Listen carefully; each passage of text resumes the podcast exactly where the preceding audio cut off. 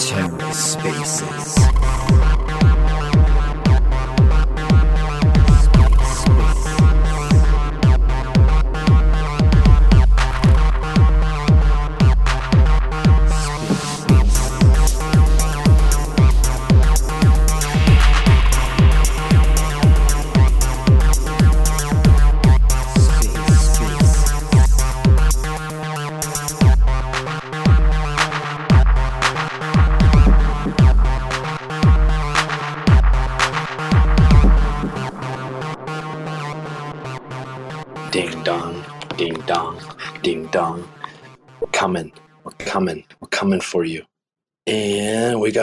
Diamond, we got Joe.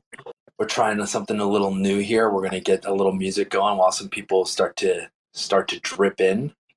Bada bing. Diamond, you are going to be first up. Thanks for being here early. Bada bing, bada boom. Is that how, is that how we finish it? That's it. Bada, bada bing, bada bingus, bada bungus, bada boombus. Atta boy, I like it. It's good to see you guys again. Good to chat. Um, yeah, just let me know what you need. I'm happy to go first. Um, and then everybody else can see what either works well or maybe what not to do. But uh, I'm happy to be the guinea pig. So all good.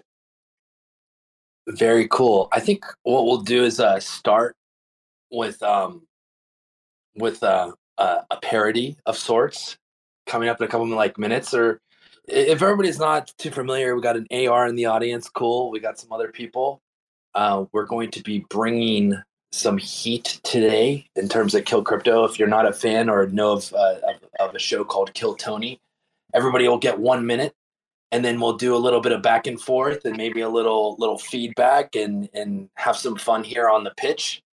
Um, I, I recently did this with a with a company yesterday, uh, like a friend's company yesterday, and um, it, it's it's it it works, I think, or it doesn't, and uh, it seems to be working from him. He helped raise like half a million in the last 24, 48 hours.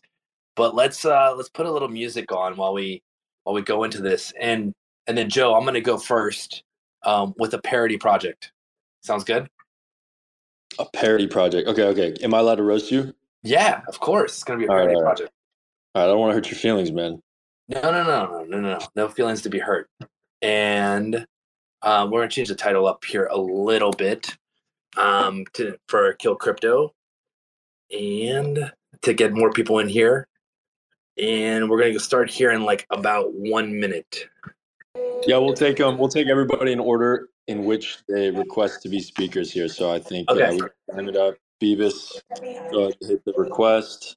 getting some nice founders coming up, and we're about to start Kill Crypto. So let's start with the first one. Joe, I got an idea for a crypto project. You ready? What you got? Have you ever heard of Three Arrows Capital? Yes. All right. My idea for three instead of three arrows, four arrows, because three wasn't enough. And if we if we get a fourth arrow in there, like maybe it'll work this time. What do you think? I don't know, dude. I think I think I like two inch. The concept that we came up with All right. in Austin. Instead of Well, one inch. Joe, Joe, if, if you like two inch, I'm I'm your man. Yeah. That's awesome. That's awesome. All right. So Diamond, you are you're up and you're ready for it for for an episode or the first episode of Kill Crypto. The idea here is a one minute pitch, and then we give feedback based upon um, what we think. And you know, we're just two people that are looking at like I don't know, 300, 400 projects a month. Yeah, no big deal. Then we, then we can give uh, feedback, and we talk to about seventy or eighty different investors, and uh, can try to give some real feedback if you're up for it. Heck yeah! Uh, as long as you don't call HR for my last comment, then we're doing okay. No, no, Um, no, no there's- thing. There's I've no got a really HR fun- in crypto. I've actually got a really funny, really funny graphic for that. Um, maybe I'll I'll send it to you guys. Uh, Oh, thanks. I'll send Just it in in one of DMs channels. only. Yeah, DMs only. Yeah, it's definitely uh, definitely hilarious. Anyways, all right. Well, thank you guys a ton. Uh, one minute is not usually my strong suit, um, but we'll we'll give it a go. So, uh, tiny little bit of background just on, on myself, uh, so that we're aware of what's going on. Um, been building in the space effectively since uh, 2017. Uh, tw- was advising and, and supporting fundraising actually. Reg a and reg bs fundraises in 2016-17 accelerated some tech into the us government. Why does that matter? Um, because we've built a lot of defi products. A, a few of them are, are fairly notable. Benqi moonwell um, we've built Rome Terminal uh, and and quite a few other things, uh, liquid staking, institutional liquid staking, and we've realized that. And I think this isn't news to anybody, but there's kind of three problems that the space is facing, three major problems the space is facing, and, and we've got a solution for it. Uh, so I'll tell you what those three problems are. Uh, the first one is, uh, in our opinion, well, not in our opinion, this is I think objective.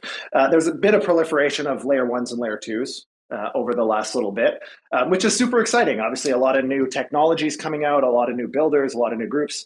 Um, but what that has done is created increasingly disparate groups of builders separated from uh, groups of users. And so um, we've been talking a lot about bridging cross chain communication. We've got a solution um, that removes all of the obstacles. Oh, wow, that was a minute already. That removes all of the obstacles um, to uh, connecting those builders and users. We're calling it connective tissue. Uh, this is also um, cliche, but uh, objectively accurate is the u- user experience problem. So we keep saying as a space, here, we've got this incredible technology. Come over here and use it. It'll change your life. But in the meantime, you're probably going to get beat up, mugged, and you'll be lost without a cell phone or a map for a significant amount of time. And then we're surprised when people don't uh, rush to break down the door to do that.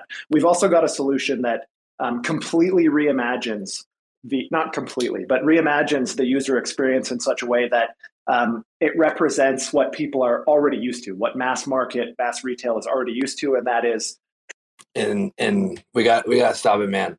We got to stop it because I don't mean to be rude, but one minute, and and this is the part, dude. It's hard. It's hard to get in one minute and uh okay we're gonna mute, unmute everybody again and uh so we got a little bit about your background we got a little bit about kind of the problem the ux the the connective tissue the cross you know identifiable problems um and and so you know if you're kind of like looking at it like objectively like you need to have investors that really kind of corely understand those problems and I, I'm not sure that every investor agrees that those are a problem. It's kind of like a narrative in the space. So the targeting of finding those investors are, you know, rough because they don't always like put their investment criteria out there. And so when when kind of like didn't get to the solution, you gotta, you know, got to the problem, a lot about your background, a lot about who you are.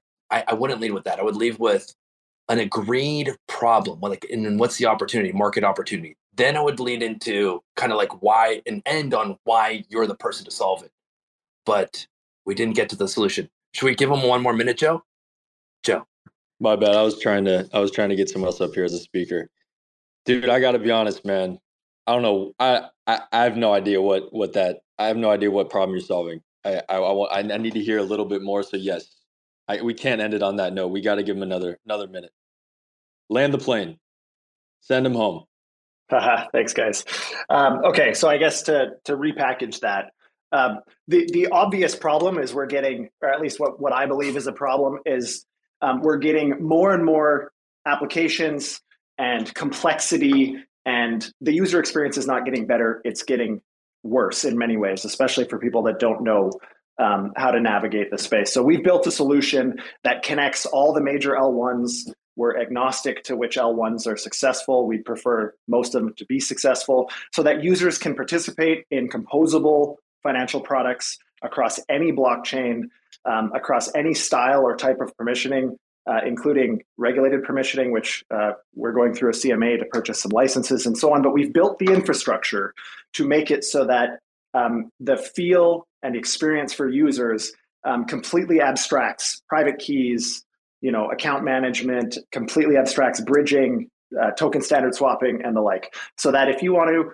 purchase an asset on Solana and then lend that asset on Base, um, you can do that without having to think that you're going from Solana to Base and what's happening.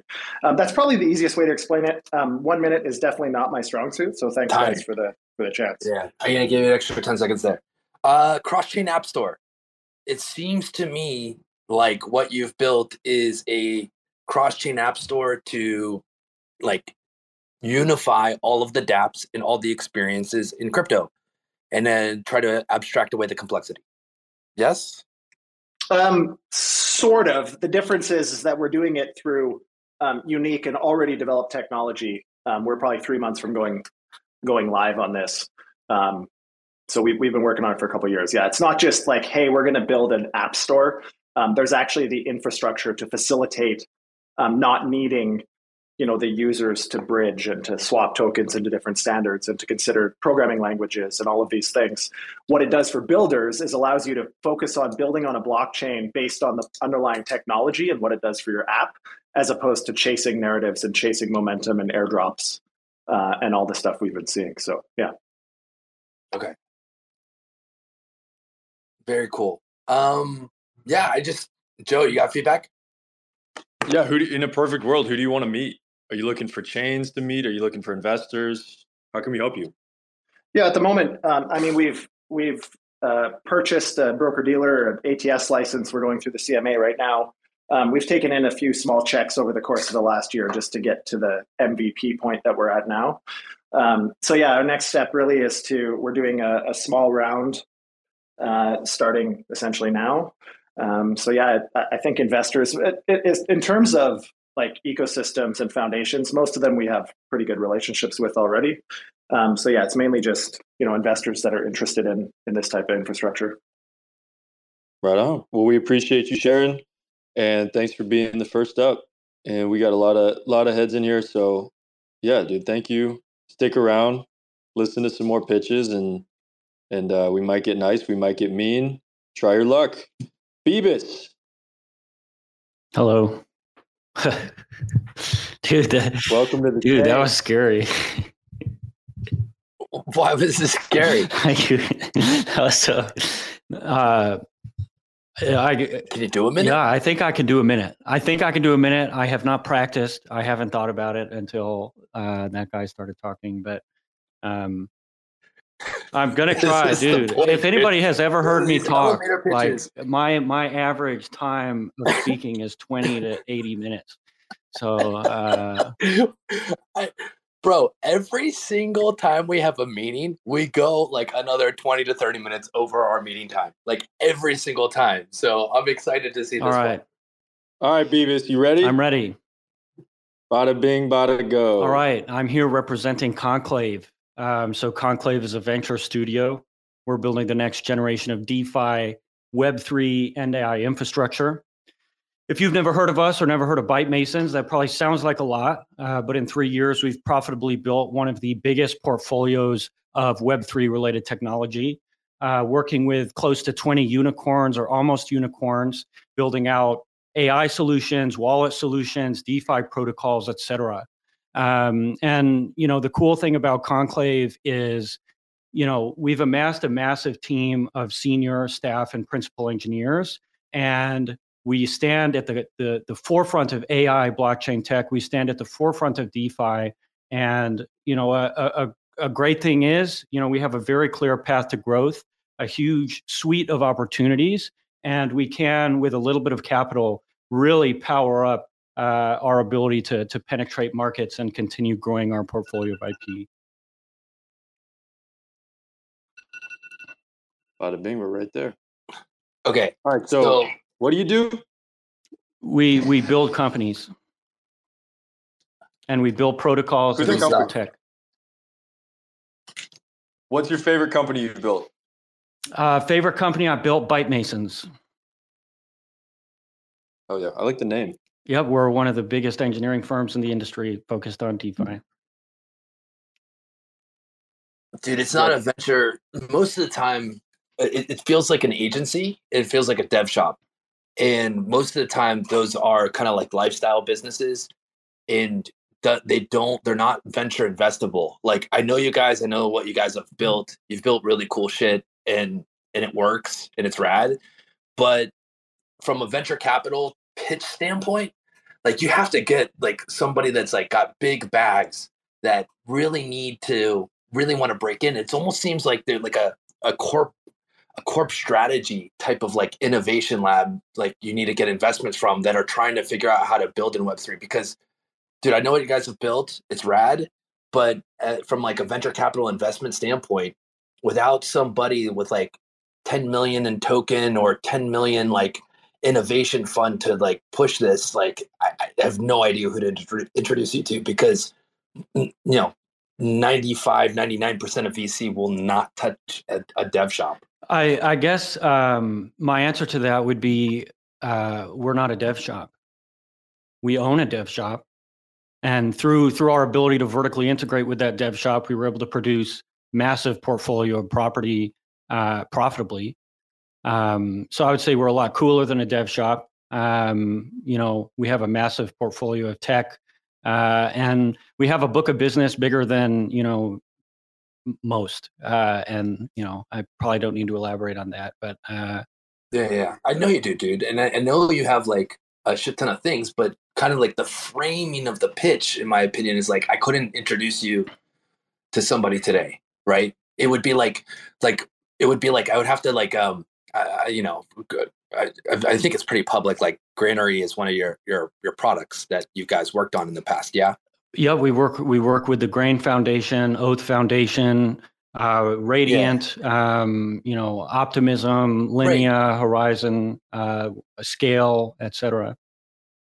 Right, right, and, and so I, I, guess like, you know, kind of like how we got in touch originally was like some of the products that you built on in in in the past, and then we we learned about you and your business yeah. through the success of the products. Right, it, it, it feels to me it's like I think you went in the right direction around basically saying, "Hey, here's a successful product that we've built, and we've built another 20 other products.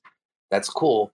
It, I don't. I'm not. I'm not feeling like the like the entry point from like a venture capital standpoint, where where that like that first investment would be in and bite. It's like it's almost like you have to like wrap it up in some sort of like ETF of like, hey, you're going to get an index set of like all of these tokens. That's what I'm pitching. Like, as, yeah, Hmm. Yeah, Conclave. Conclave is our our umbrella company. So that hold on to, to Brian's point, I think that that is the pitch, but that wasn't very clear yeah. in terms of how to how to get a piece of what you guys are doing. The distributed nature of of what you're doing is is a beautiful thing, but to actually have equity in in all these different adventures that you're going on, that would be. I think that's the pitch. Yeah, I would totally lean into that you're you're going to get access. So if you want a diversified portfolio of, of DeFi products, we're we're your index set for that. Invest in us, and everything that we push out from now ad infinitum, you're going to get a, a taste of every DeFi product and foundation and everything that we work with. Yeah, yeah, that's that's uh, the long form pitch. I think definitely uh, compressing that into the the elevator pitch could be a good idea. It's a lot to compress, but uh, yeah, yeah, good feedback. Thank you for being up here, Beavis. Appreciate yeah, you, man. Of course. It's always a pleasure, dude. Thank, thanks. This was fun. Hopefully, you definitely had fun the, too. Maybe definitely the shortest, cool. definitely the shortest conversation I think we've ever had with. yeah, yeah. That's all right. All right, Green Jeff, how we doing? All right. Hey, how's it going? You hear me okay? Loud and clear, brother. All right, great. Let's do it. All right. All right. Go ahead. All right. So I am the founder and CEO of Deimos. We establish the human layer for crypto and beyond. What does that mean? Well, in crypto, we've all experienced a situation where someone is running a bunch of accounts or something gets botted and they get screwed. You get screwed on an NFT mint. You see a thread on Twitter of someone claiming a million dollars from the Arbitrum airdrop across a bunch of accounts, whatever. We have a solution that prevents that outright. Users can confirm themselves as unique individuals in under 30 seconds, mint that attestation on chain, and then any project can gate any single interaction that they want behind an ownership of that token. So you can human gate DAO voting, token launches, uh, anything you can think of. And that's it. You do it in the comfort of your own home, and no orb is required. Ooh, the Orbless Worldcoin. Orbless Worldcoin. Beautiful. And done in 40 seconds. It's pretty good, man. Very solid. Um, so Yeah, I, I, great, great on the timing. I got it. I'm in the industry. Some lots of jargon in there. Um, what I where I'm gonna start to really like hone in on the questions is like, what's your distribution angle? Like, who who's asking for this? Yeah, great question. Um, we kind of see ourselves as B to B to C. So there are a bunch of mass market facing platforms uh, in the crypto space that would be better if they could human gate or bot proof whatever it is they're doing. Token launch pads, uh, identity layers, all kind of stuff. We just launched our beta on Polygon, and we're working with the team there and the uh, Polygon ID group. So the idea is to weave our way into this growing social identity layer and allow all kinds of projects to access us. So Sybil protection for your airdrop. For your airdrop, for your anything. All right.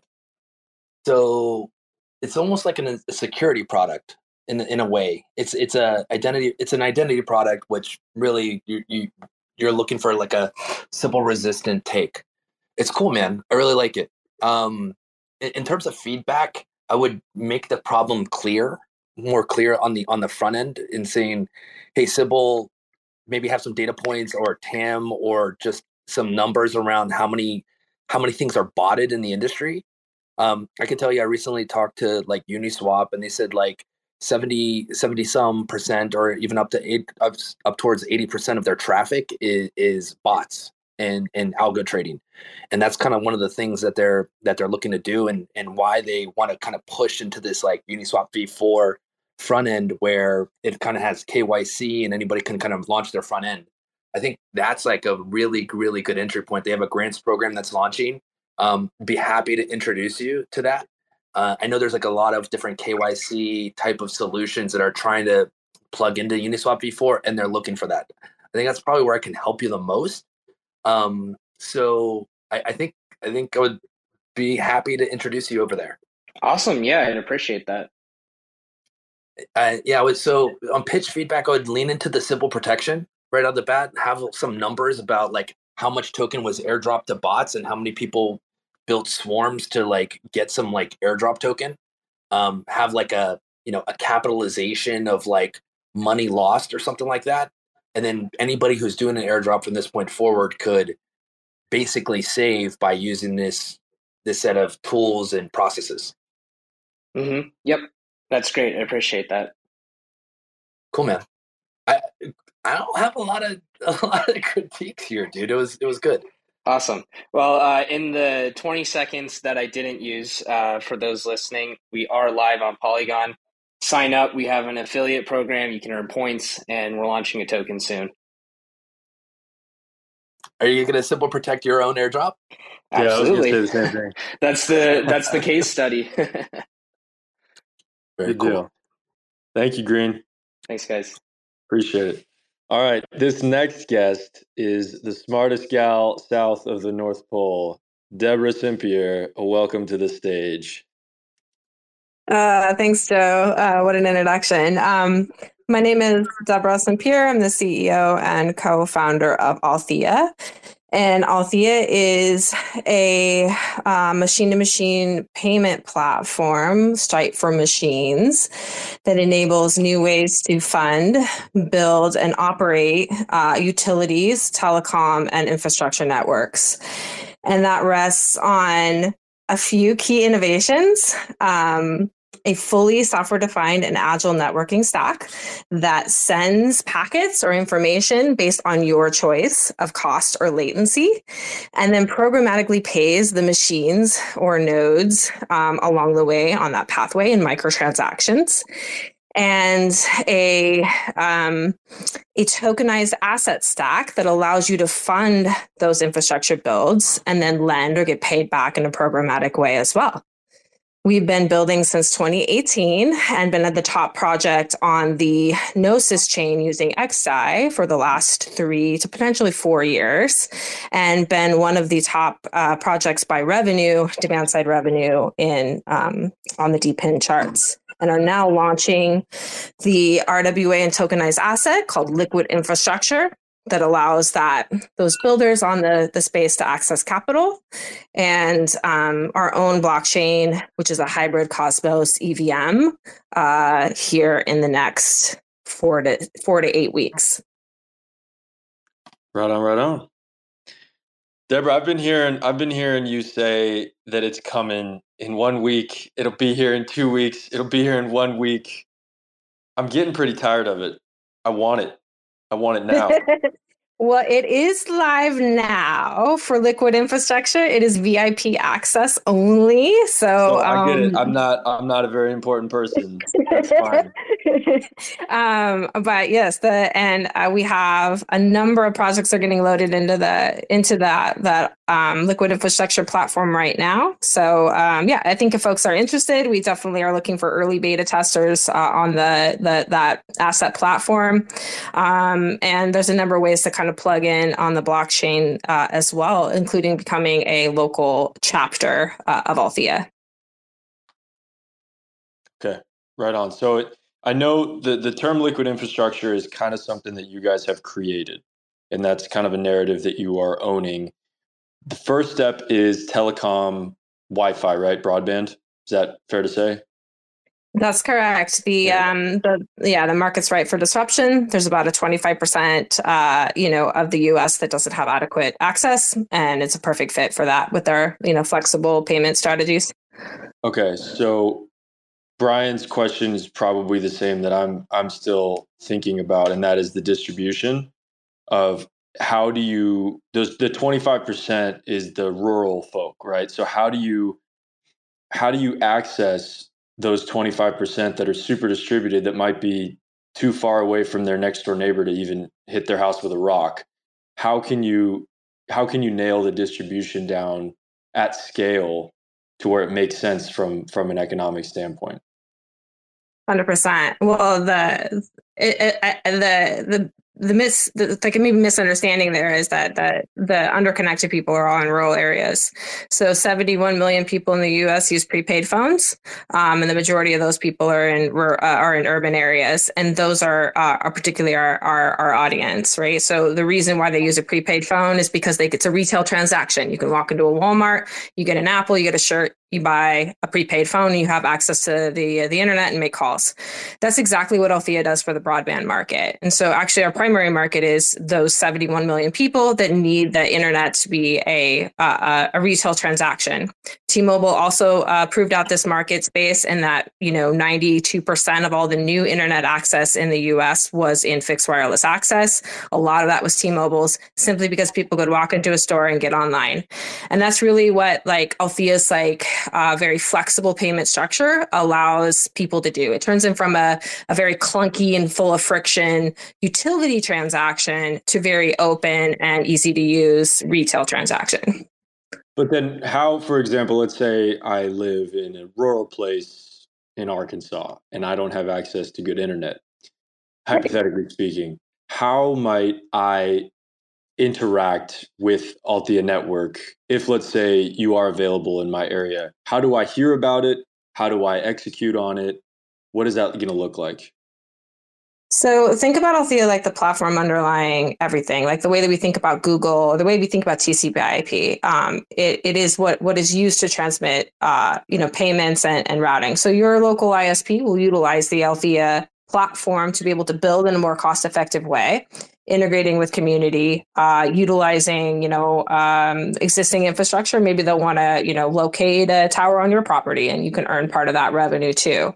Um, but crucially, what happens when you value capture with um, data as a commodity is that you aren't value capturing the user, which makes the dead ends in a network. You have a very open access and much more efficient design structure. Uh, but for you as a user, you'll simply have Althea in your home. You'll load up with your debit card, uh, and that'll go through a bridge to stablecoins and then that'll um, that'll get remitted to the different participants in the network automatically. Data is one of the few things that has not been financialized in the economy. Brian and I were having a conversation about this yesterday. Have you thought at all about about putting putting time value of money into into your your data offerings to people where someone who maybe can't afford great great Wi-Fi. I guess the problem with that is that you use roughly the same amount every month, so it's a little bit more difficult to financialize it. But that was just a thought I had. Brian, get in here. What are you What are you thinking about this? It's just it's like a very deep pitch, and um and, and like as you peel back the layers, it gets like more. It, it feels like a tangent after tangent. It, it it's like people understood helium because it's you put this thing in there and you and you earn tokens right? And and so the the idea is very similar to that but what kind of turned out was like people weren't like tapping into the helium network and they couldn't generate enough demand. And, so my my my my real challenge here is going to go back to that like do you do you have partnerships with um you know cell phone providers or are you able to like plug into the existing systems to like get those minutes on there and and, and it's going to go back to distribution again i guess because yeah, I think the first one too is like it's important to realize the distinction. I think Messari uh, you know, highlighted it really well between um, helium and Althea's thing. So, uh, uh, uh helium incentivizes coverage, um, and uh, Althea remits uh, payments between you know different customers, right? So in, in our model, it's very efficient design, right? You're very focused on are you building to a customer, um, and then uh, in Helium's model, it's not right. You're just sort of like uh, building for coverage, and we, we don't think that really has a sustainable uh, way forward, uh, as as we've seen with other uh, traditional telco and legacy models that have tried to you know build for coverage but not for for revenue. Um, so just just to kind of highlight that just that that distinction there. But yes, of course, I mean because what's neat about what we do with blockchain is that alignment. Blockchain systems align users and providers, and that's what we've done with Althea they can build at lower cost. They can access a mar- market. That 25% market in the us you know that's just sitting there. So i essentially go to any carrier i want and i say look you have a, a 25% extra tam total addressable market. Why wouldn't you want that? And we've had a lot of success with that. I actually just talked to a um, uh, a Latin American mid-sized regional uh, telecom that wants to bring everything on chain from their liquid infrastructure to that they they want to you know they want to do an ad-based token. They you know they want to do uh, the machine-to-machine payments. You also can't net 30 a smart trash can. And so as these like like machines come online that you can't you know uh, value capture in traditional ways you need a payment platform. It just makes sense Got it. So, so kind of like the IoT, um, Internet of Things connectivity, have the machine pay from machine to machine. Starting off yeah. with cell phone and the 25% of the TAM that currently doesn't have a cell phone plan and, and, and going after that market.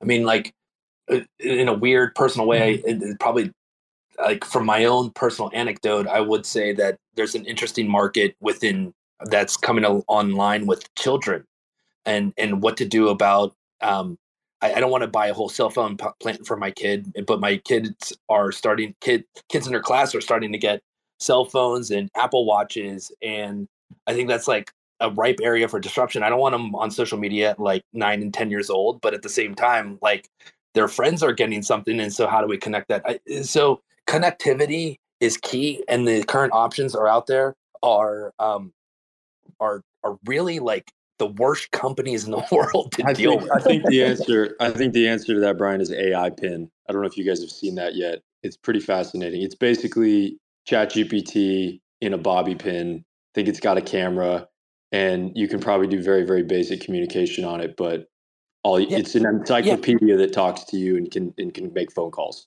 Yeah, maybe, but maybe the pitch is simply like without, and maybe not in public sphere, but like the telecom companies are the worst companies in the world to deal with because there isn't any competition, and we're mm. bringing competition to them piece by piece, and maybe that's that's where you start to lean in because they literally are the worst. Cable companies and telecom companies flip their finger at you every time you interact with them because you have to deal with them.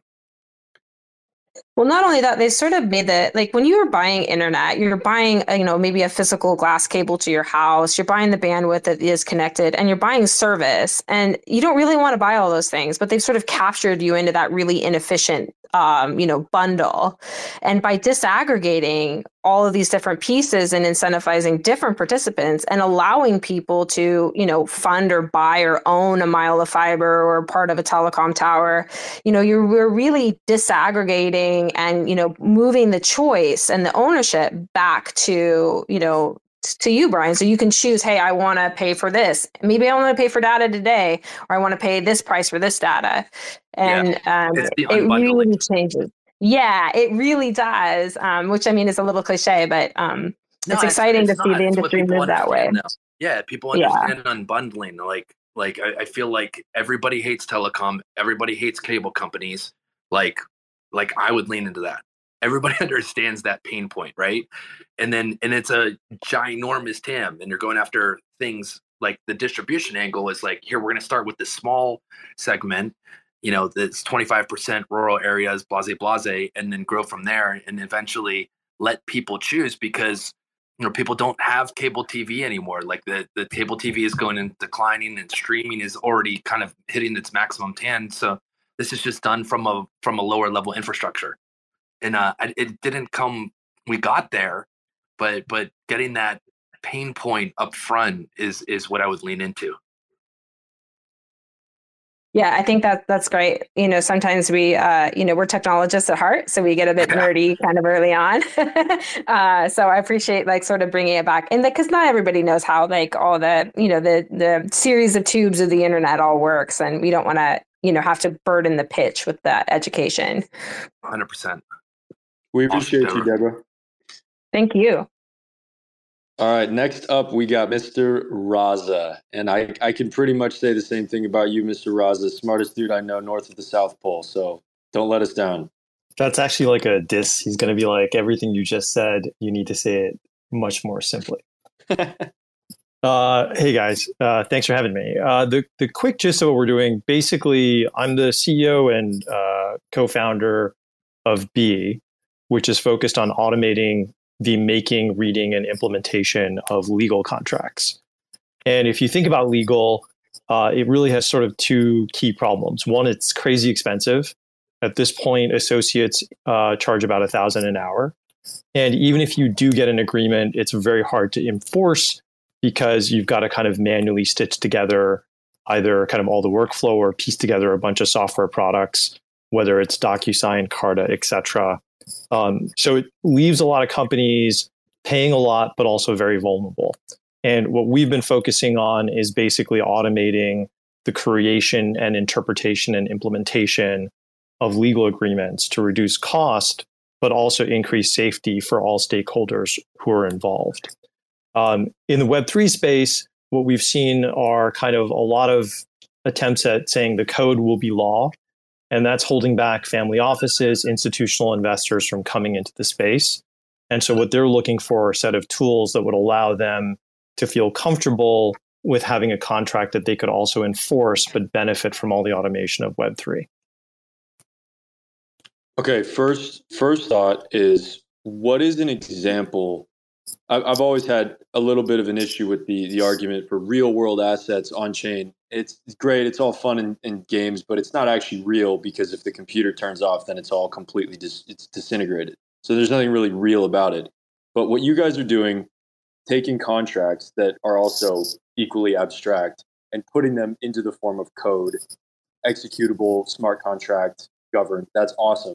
Give me an example of something that I, I might be able to do in my life. I mean, I'm, I'm thinking maybe a mortgage. Is that something you guys have on the, the near horizon? So, our primary focal point right now uh, deals with startups, investment funds, and the transactions that take place between the two. And you could kind of broadly describe that as project finance. So, a tangible example, something we've talked a little bit about, we support a biotech right now that uh, designs new drug molecules. And normally, setting up a drug research program uh, independently is pretty expensive. Um, and it's often tied to one company. And if that company has other issues or fails for any other reason, uh, the investors are basically all screwed. Here, what we were able to do was separate out the drug research program and make it easier for investors to directly invest in the intellectual property. Um, and so that that sort of fits more of the project finance vertical. And people use project finance to fund everything from, let's say, film. Uh, you could use it to develop software code, Um, it's often used in real estate, but we are not very uh, into doing anything with real estate. So most of our real world assets would be in the category of intellectual property. Okay, so but still, what what might be? I guess then my question would be: Is this something that I'm ever going to deal with? Because I obviously I'm not gonna. I'm I'm not in the biopharma space. Obviously, there's some derivatives of what's going to happen to the biopharmaceutical space that might affect me. But is there any consumer retail application anytime soon for something like this in terms of IP? In in terms of kind of retail, mostly it would be retail investors that we would be working with who want to direct capital into projects. Uh, but most of our products are are serving B two B. So we're, for example, helping an investor who is invested in a company make sure that they could protect their rights. Um, we're also helping founders make sure that it's easier for them to continually operate their company without necessarily having a lot of legal fees or uh, having to bring on an, an, expensive chief legal officer or chief business officer or, or chief financial officer, I should say. So one of the biggest expenses right out of the gate is like company formation and getting those docs set up is like, you know, especially in crypto, it's like, you know, I've heard 50 to like 250k for just company formation and docs, right? And then like the other thing that you mentioned was was the the Carta thing kind of like falling apart and and making sure that those docs. Then you have like kind of like an AngelList fund administrator um, type of situation where if you have a syndicate, there's like an 8k fee for like the fund administration setup.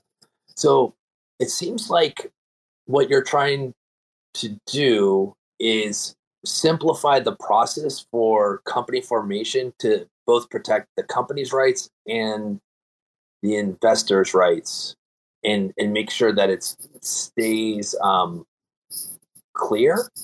And then one of the one of the first use cases would be uh, the biopharmaceutical IP, and and and get not only protecting the rights for the company and the initial investors, but also giving retail access. It's a lot, man. It's it's two narratives in one, right? It's like here's a platform for anybody to do it, and then there's like, oh, I got this initial use case. Yeah, I think the the the sort of ignoring the biotech use case, for example, uh, for a moment, um, you kind of hit the nail on the head on the core three three problems, right? First is that setup is really hard. So uh, you're going to spend between 30k and half a million on setup, depending on what type of entity it is and what your objectives are. And we basically eliminate a lot of that expense. Um, so, you know, not getting back into the in the biotech specifics, but the biotech company would have had to spend about four hundred thousand dollars to set up uh, the drug research program, and we basically eliminated that entire expense for them. Um, but you also identify two other really important things. Um, the, the the the second part of this puzzle is that even if you sign these docs, most of the time they're not actually enforceable. And if you've had to litigate to recover assets or enforce any rights in the US, it's a three to five year process. And a lot of investors aware of that only invest in projects or teams they know. So even if you have transaction infrastructure like Web3 that purports it's going to create a trustless world, it's not really trustless. And 99, if not 100% of Web3 projects are all funded by founders who met investors face to face and they kind of got to know each other. Um, here, because you can really enforce your rights without having to go to court, um, uh, this changes the game in terms of actually increasing trust, but it makes it cheaper and easier to enforce your rights kind of along the way. And an example of that is what you cited, which is Carta. In the Carta example, when I contract Carta, if I decide to shut Carta down and delete the cap table, there's nothing investors can do. Whereas in our system, the the software is basically interpreting and implementing the agreements for all sides. So even if you want to kind of say, I don't want to preserve my end of the bargain, our system will still say, hey, this person is in your cap table and these are their rights. Um, and so that's a real shift in terms of how we think software is going to be composed around legal agreements starting with kind of what we're doing and then lots of other projects over the next several years. I would say this fits into the thesis of like crypto's main thing is other than speculation is regulatory arbitrage. And and the more middlemen that you can cut out, uh, from you know legal fees and, and, and things along those lines, um, company formation and legal fees, as well as trust.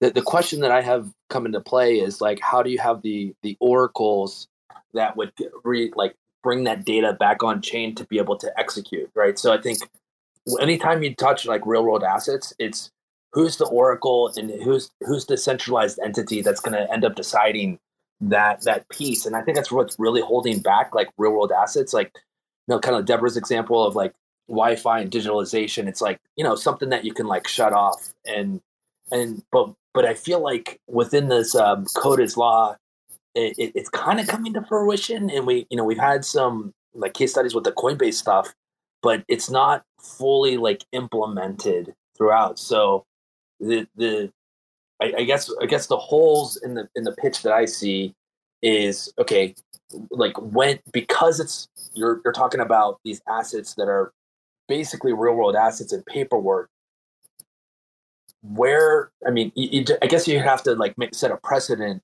first in which it's like seamlessly, you know, somebody somebody goes adrift and and yeah, it, it, it's it's it's brand new, dude. So I I, I don't know. You, I, need, I, you need a Justin Bieber. You need a Yeah. you need a case study that that you can just point to and say, yeah, that look at how much money they used to. They would have had to spend five hundred thousand dollars.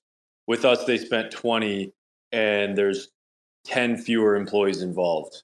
Yeah, Or- I'll give you no. another example. Like uh, like um, uh, Zenefits launched on WeFunder, right, which brought a huge amount of attention on on WeFunder. And you know, the Zenefits had its own problem with its insurance stuff, and they were able to take over the insurance industry state by state in a really like fast paced mode.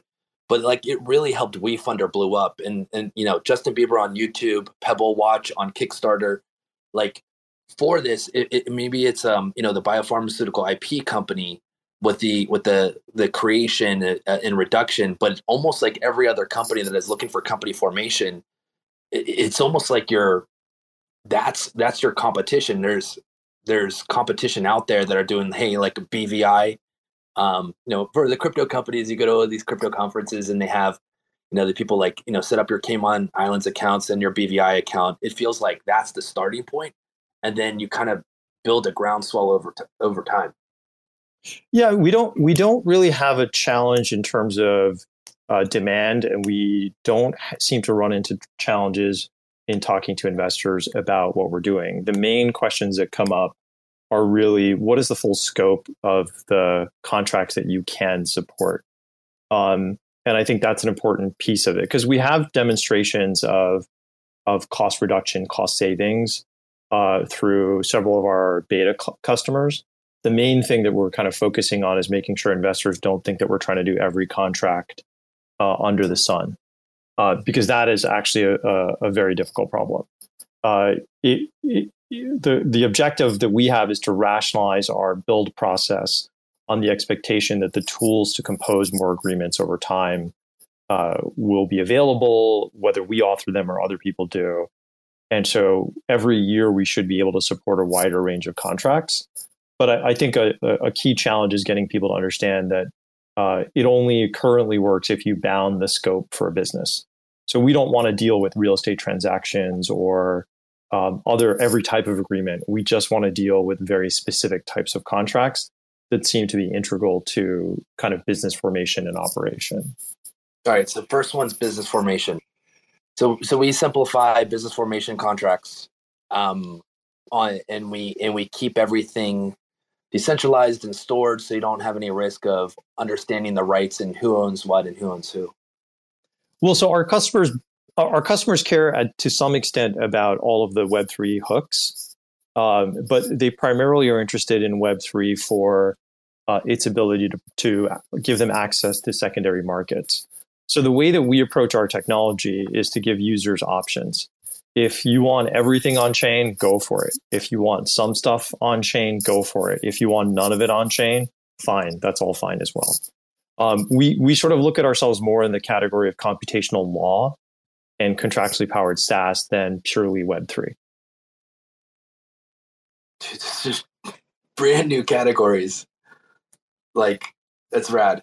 Um, yeah, dude. Uh, I I've been following you guys for a while. and and excited to see what happens next. I you know we have some conversations already going on, so um, you know interested to see where it goes. And um, you know, thanks thanks for coming up today. Yeah, thank you guys have been so incredibly helpful. So I really appreciate it. Thank you, Raza. All righty, gang. Next up, we got Russ. Russ Frankie, how we doing? Oh, there we go. I think my mic was off. All good, man. We got you now. How you doing? Doing well. I think um, I might get the award for being like the most fun pitch um, so far. But uh, just real quick, and I apologize for my kids just got home. But um, I'm uh, Russ, and I've been in the um, in it five. Russ, I'm Russ. Hold on, hold on. I got to stop you, man. I'm I'm having a super hard time hearing you. I'm assuming the same Oh, goes it- for everybody else.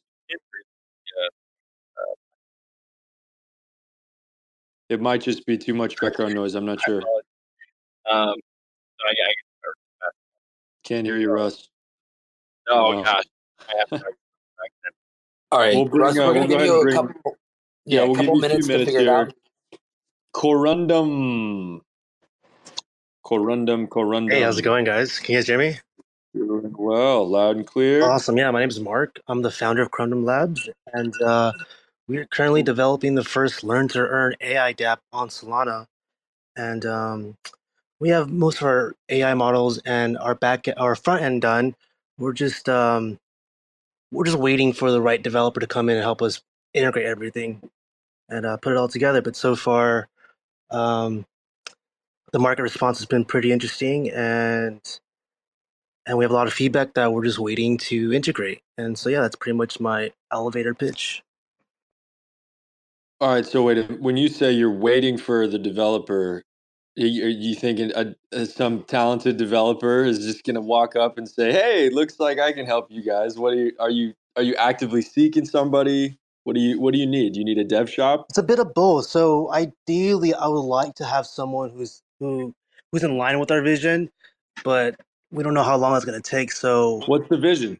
I didn't. I didn't hear the vision. Oh, yeah, so I heard the- what you guys are doing, but I didn't hear the vision. yeah, so really, so right, right now we're, we're we're developing um, the first learn to earn AI dApp. So ultimately, we're trying to harness um, AI and blockchain and and put it together into a an educational platform where the AI um, pretty much creates and tailors the educational your your uh, what's the word um, um, it creates lesson plans based off of your your profile with the AI, and then creates lessons.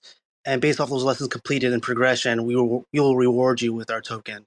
So that's pretty much the general direction that we're going. And our our MVP is live, so that would give you more of an idea of, of the direction that we're heading to toward. Okay, so when you say lesson plan, are are you are we talking anything under the sun? Whether I want to learn about DeFi or I want to learn about the Civil War, literally anything.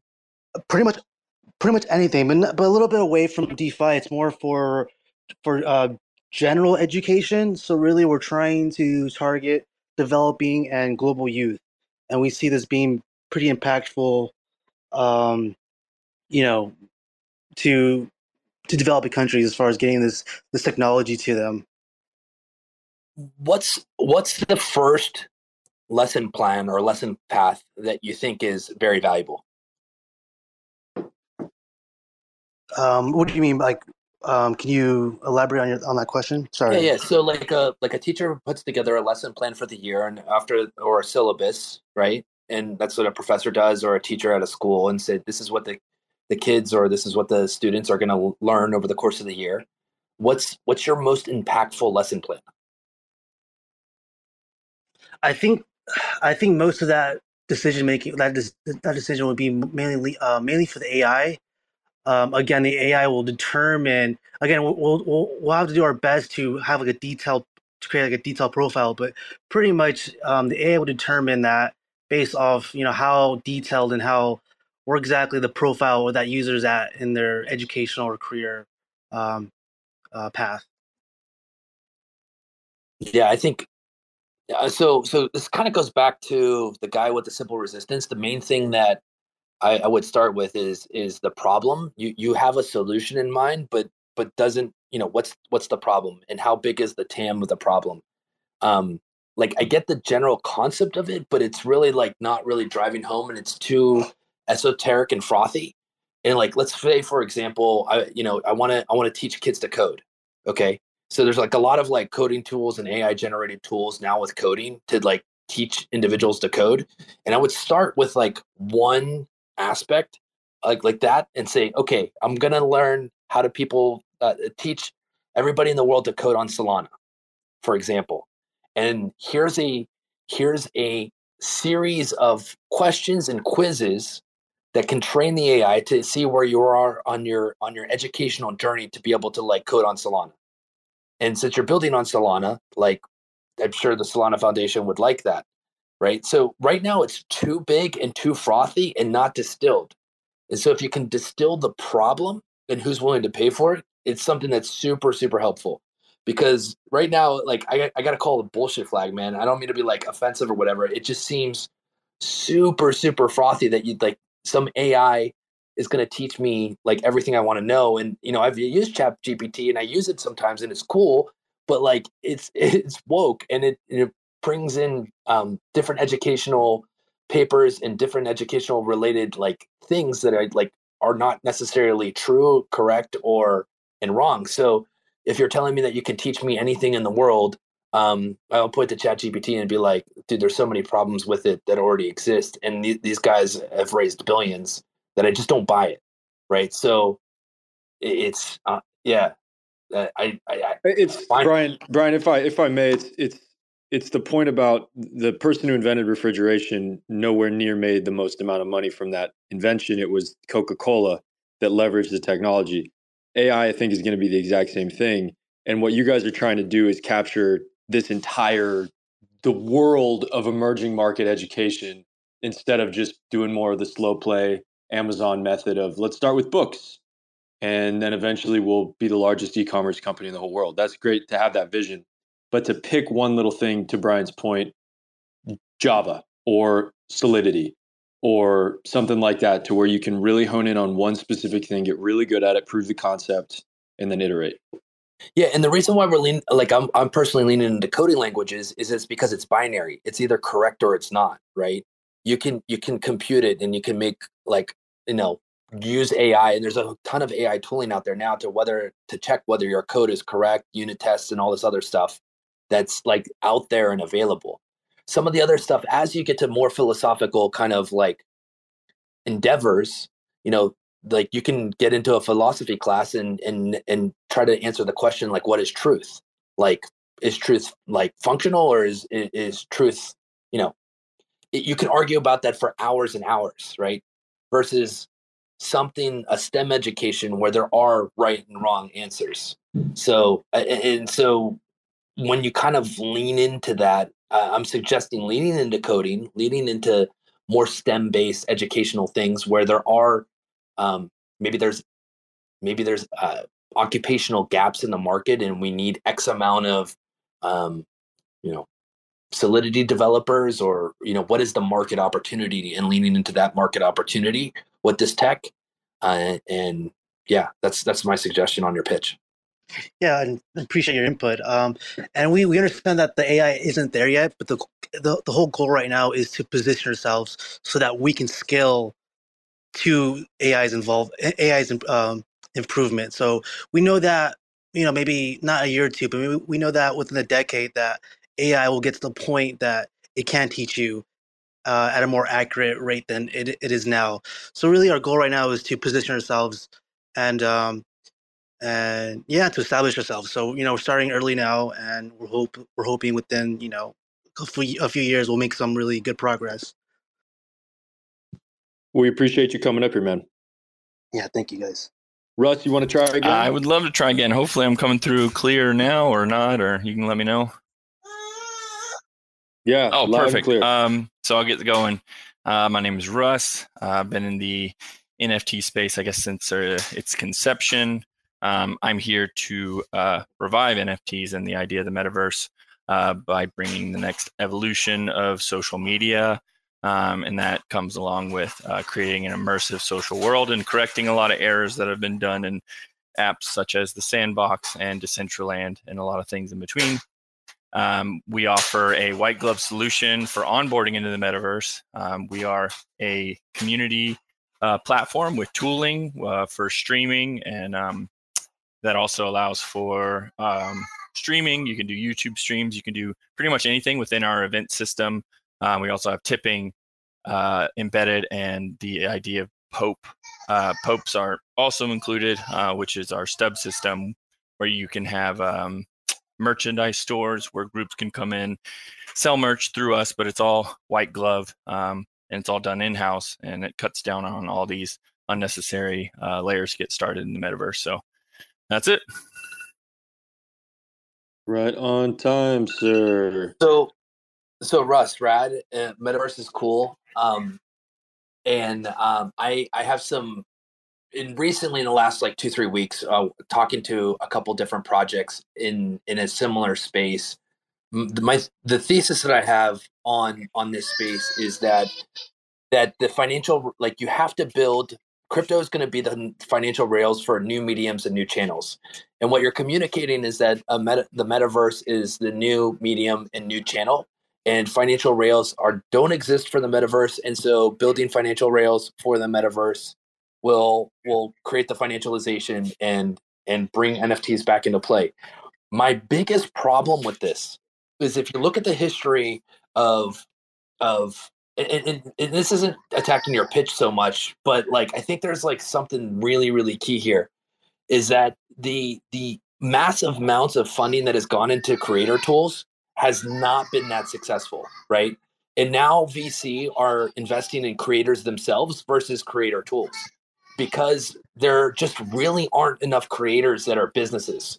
So my challenge to you, if I, you know, put in a VC hat on or a pitch hat on, is who's the creator because because without creators and without influencers you're not going to get distribution who is the creator that is going to be the champion creator that kind of makes this thing possible versus like oh i got this this platform play um yeah who's your first creator that you're going after sure yeah and we have a multi-tiered system um, and we sell zones and within those zones they have venues and the venues uh, will make whoever the zone owners um, are money through the um, they're just basically incentivized to bring in their own creators and utilizing our platform.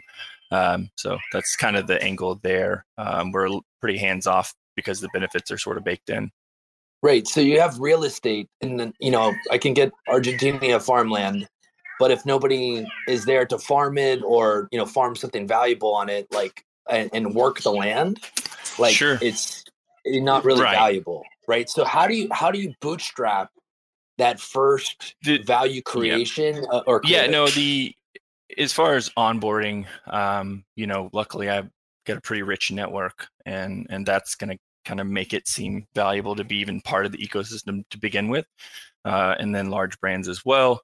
Um, but again we we have a group or we have a account type that is a group that can represent a band like let's say it's britney spears or it can represent an nft artist but they can come in and utilize the platform and all its tooling to have that immersive sp- experience with their community and even grow their community with the tooling and just the immersive layers that we add um, to be able to interact with their fans uh, or audience. Um, but it's not just that; they can own spaces within the uh, communities themselves, and it really depends on this white label onboarding where they choose to make or allocate their building blocks to either um, private spaces, venues, or um, the public spaces, which I only assume brands would come in and want to do that because they're not a whole lot of revenue for that one.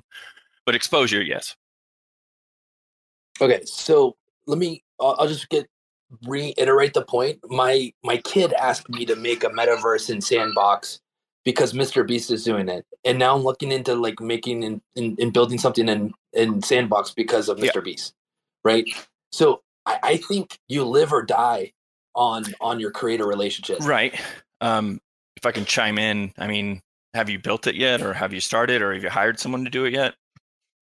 No, but, you, but it's because you you'd have to, and you'd have to learn the proprietary software to do so, and that doesn't even mean the game's going to be fun. So we basically have that all done for you, and you know it's all there, uh, and it's actually baked into the cost of the zone itself.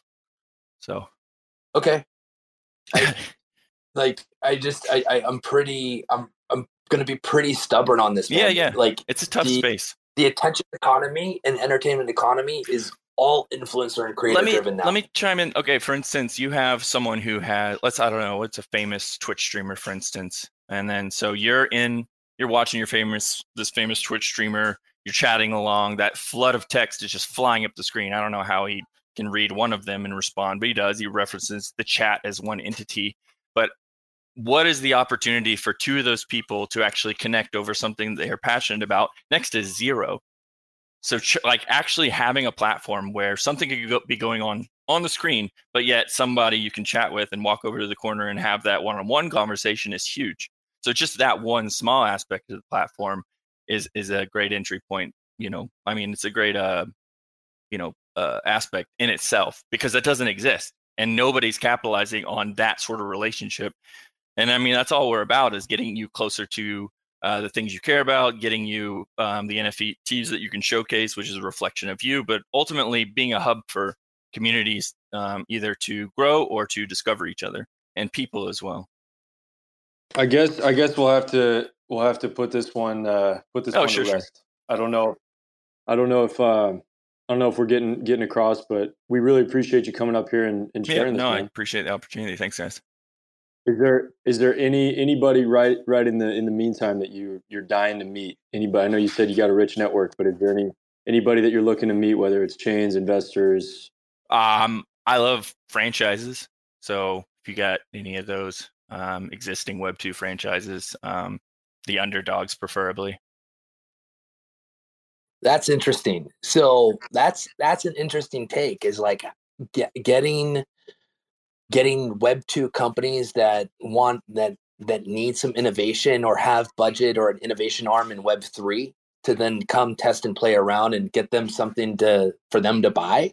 That that's an interesting distribution yeah, channel. and we love variety too. So anything that allows you know our end user to be able to customize their own personal spaces or their characters, whether it be apparel or items, um, we definitely want that. And so, you know, I love nostalgic stuff that we can fit in there, but old brands that have like expired, they're easy to work with, or not expired, but you know what I mean. Um, but fun stuff that, that people resonate with um, and speaks to like their affinity, if you will.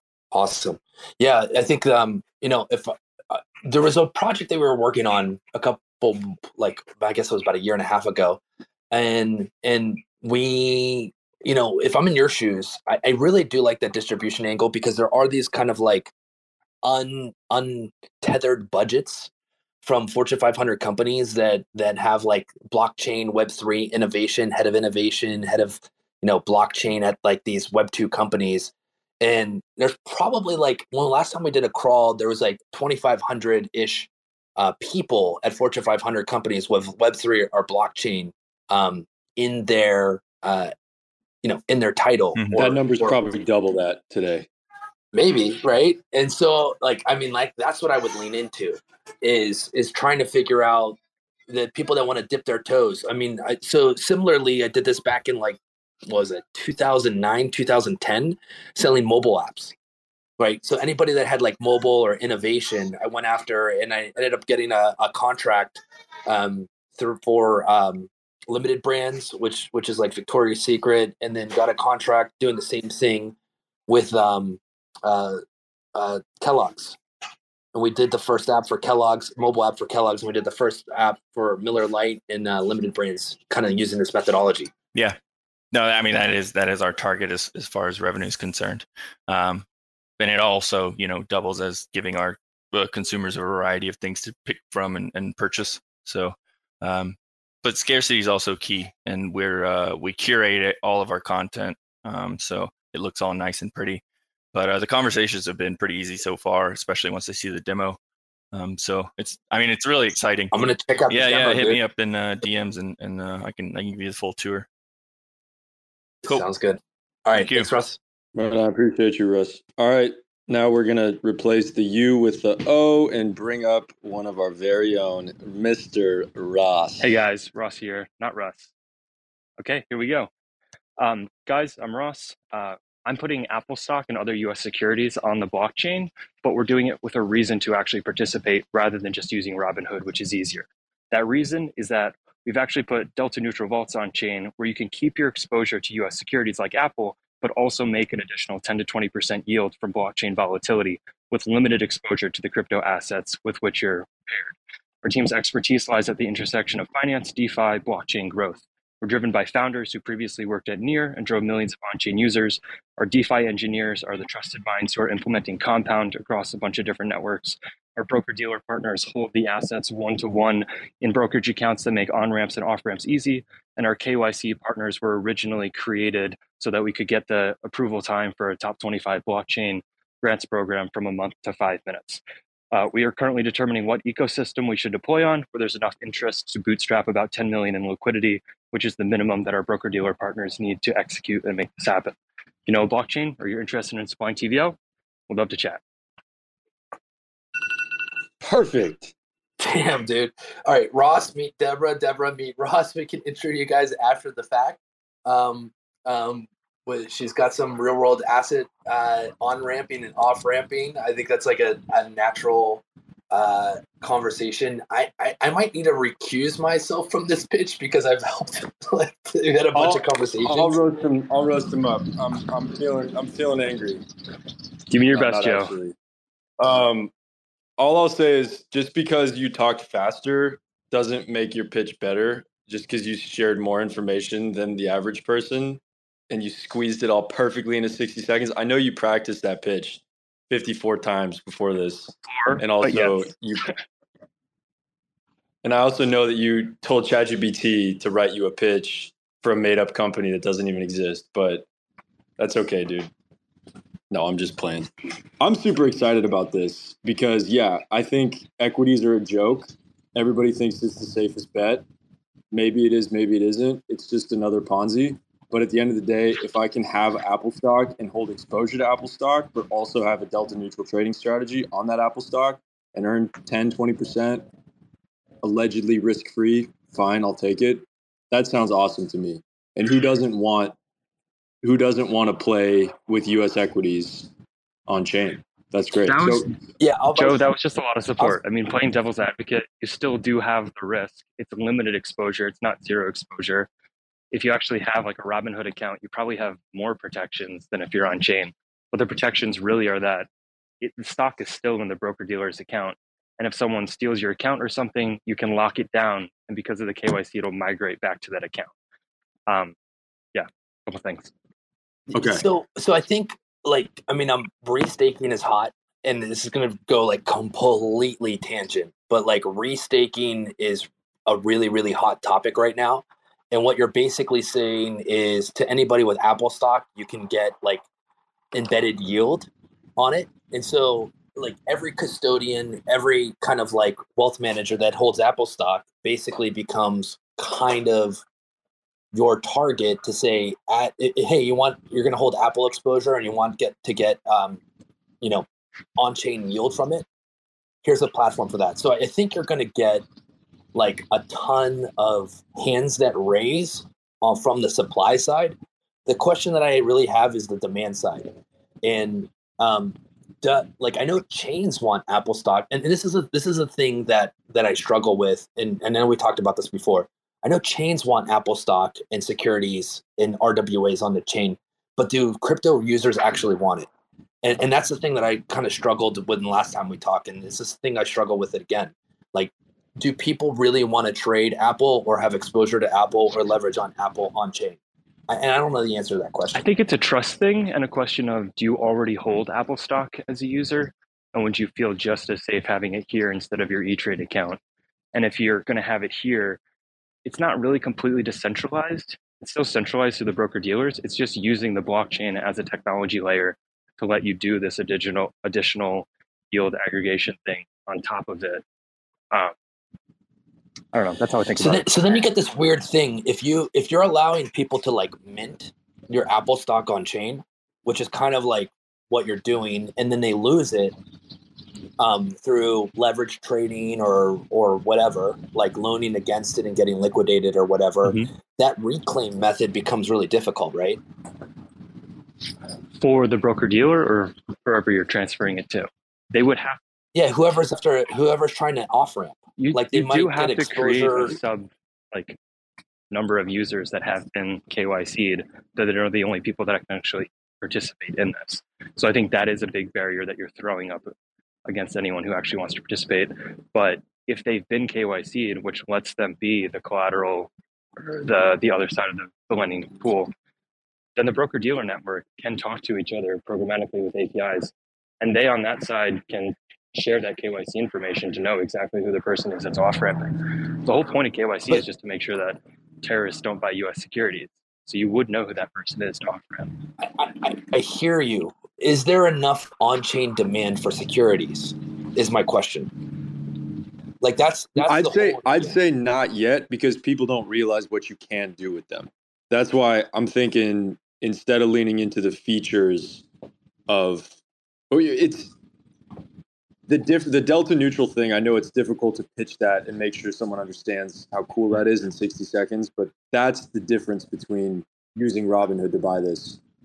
But delta neutral doesn't make any yield unless people are trading or levering. Like Right. like are you going to want to lever and get 2x Apple stock? Right, you need the vol- you need the volatility. Yeah, you need you need users that want like 2x 10x exposure on Apple stock on chain. That, Hmm. That's where I'm struggling with. Like if like if you were able to show like hey these are these are all the people that want 10x leverage on Apple stock or 10x short on Apple stock on chain, like then then you know all the pieces line up. Like dude, I don't I didn't get into I didn't get into crypto to um, you know I've you know the standard wallet and I have the degen wallet. I, my degen wallet is not for Apple, right?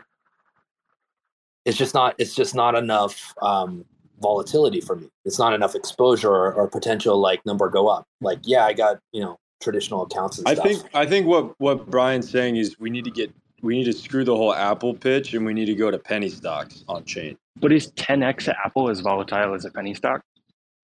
I mean, it goes up or down. Maybe it's going to trend up, but still goes down. Yeah, you need enough people that need that want like leverage. If if there's enough, and I don't know the answer to that question. If get that question answered, and and like yeah, dude, I think it'll exist. Cool. Thank you. but more more more people went in on on so if- the only corollary to this would probably be mirror on uh, terra um there's a mirror protocol and then the other one is like uh, a DeFiChain right i mean they have they have exposure to microsoft and apple but like it's it's kind of like hidden a little bit into in their interface it's like can you leverage that? Are people leveraging that or are they not leveraging that? And then like the question then becomes is like if you're if you're giving all the yield away for minting and and going delta neutral like will you have enough marketing budget to like attract users that that want to go lever up or lever down on on those securities? So I, these are just questions dude. I, I i like the idea. I think it'll exist. It's just you know who's to pay to inform the users and are there enough users that want to leverage long or short apple Got it. on chain So I've been thinking about liquidity suppliers, but it is really the education of that investment strategy, not for the suppliers. It's for Yeah. everybody else. I wonder if if there's a, a way to do a little bit of market research on that by offering structured products of delta neutral apple synthetics before you go to all the trouble of getting a legitimate RWA. right going which is super illegal bro like that's like so illegal to do i mean that's why that's why they tried to like arrest Do Kwon at, at mainnet like three years ago This might sound naive, but synthetics or actual RWAs are illegal. the the, the, the synthetics Got it. A lot of a lot of stuff is illegal. I don't know. Just go do re- you're just doing research. You're just a kid asking questions at the park. You don't take someone's money, it's just user research. Yeah, you give everybody their money back. Or don't. Whatever. All right. all right that was stuff. rad Cool. Thanks, guys. Everybody, I, I think that's everybody. I, I don't, it, unless there's anybody else in the audience that wants to wants to share their project and get some feedback. That was really fun.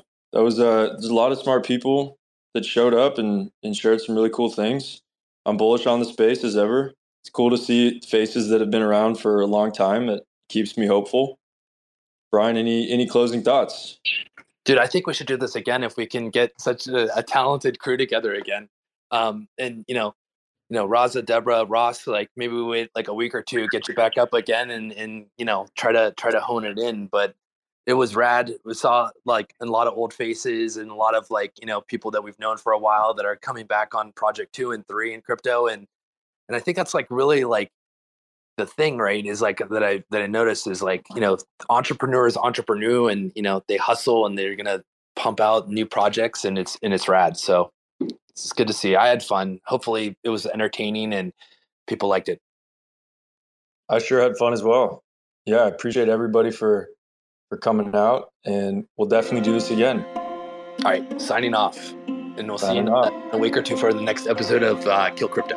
Thanks a lot, everybody. Right on, guys. Cheers. Motherfuckers screaming out loud, looking for mercy before they find themselves working a corner down in Jersey. What could be worse? Misrepresenting the first come, first serve mentality stuck in the burbs. I'll be numbing up first before discovering what works, and we'll see what other kinds of treasures under the dirt. We rape and plunder the earth, sit and wonder about the worth and play. Ring around the rosy while the thunder is served. Motherfuckers walking around here looking faceless, trying to make a living selling friendship bracelets. Dead ends dragging out the max amount of payments. Red down days, got 'em acting all bankless. Yo, fam, what? Check these tokenomics. They probing this bear, flexing broken honest. I had to lay my soul down. I'm just roasting otters, and then to end a long day, 11 bowls of chronic. Never known to politic, I was born to frolic. It's been my policy to pollinate all over the plot. We got a lot of apologists jumping in at the top. We like to measure their velocity before they hit rock bottom over impossible loss. It's all moss, and I'm liking the odds. Fondue in the morning, forming mycological bonds. Flick the cap, yo, the road is highly involved. Flip a coin, diary evolve. Motherfuckers screaming out loud, looking for mercy before they find themselves working a corner down in Jersey. What could be worse? Misrepresenting the first come, first serve mentality stuck in the burbs. I'll be numbing up first before discovering what works, and we'll see what other kinds of treasures under the dirt. We rape and plunder the earth, sit and wonder about the worth and play. Ring around the rosy while the thunder is served.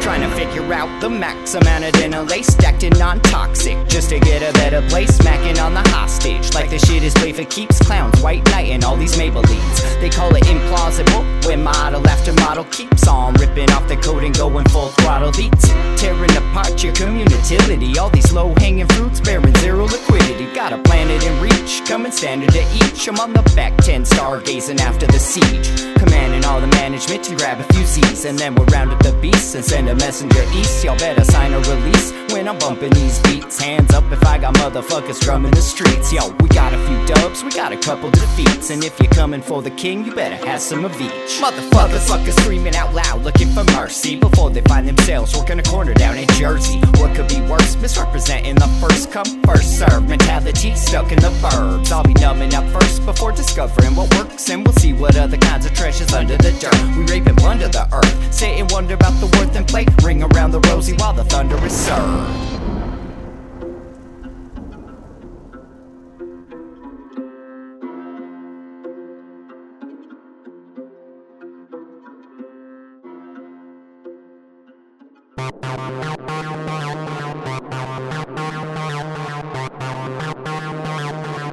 TerraSpaces.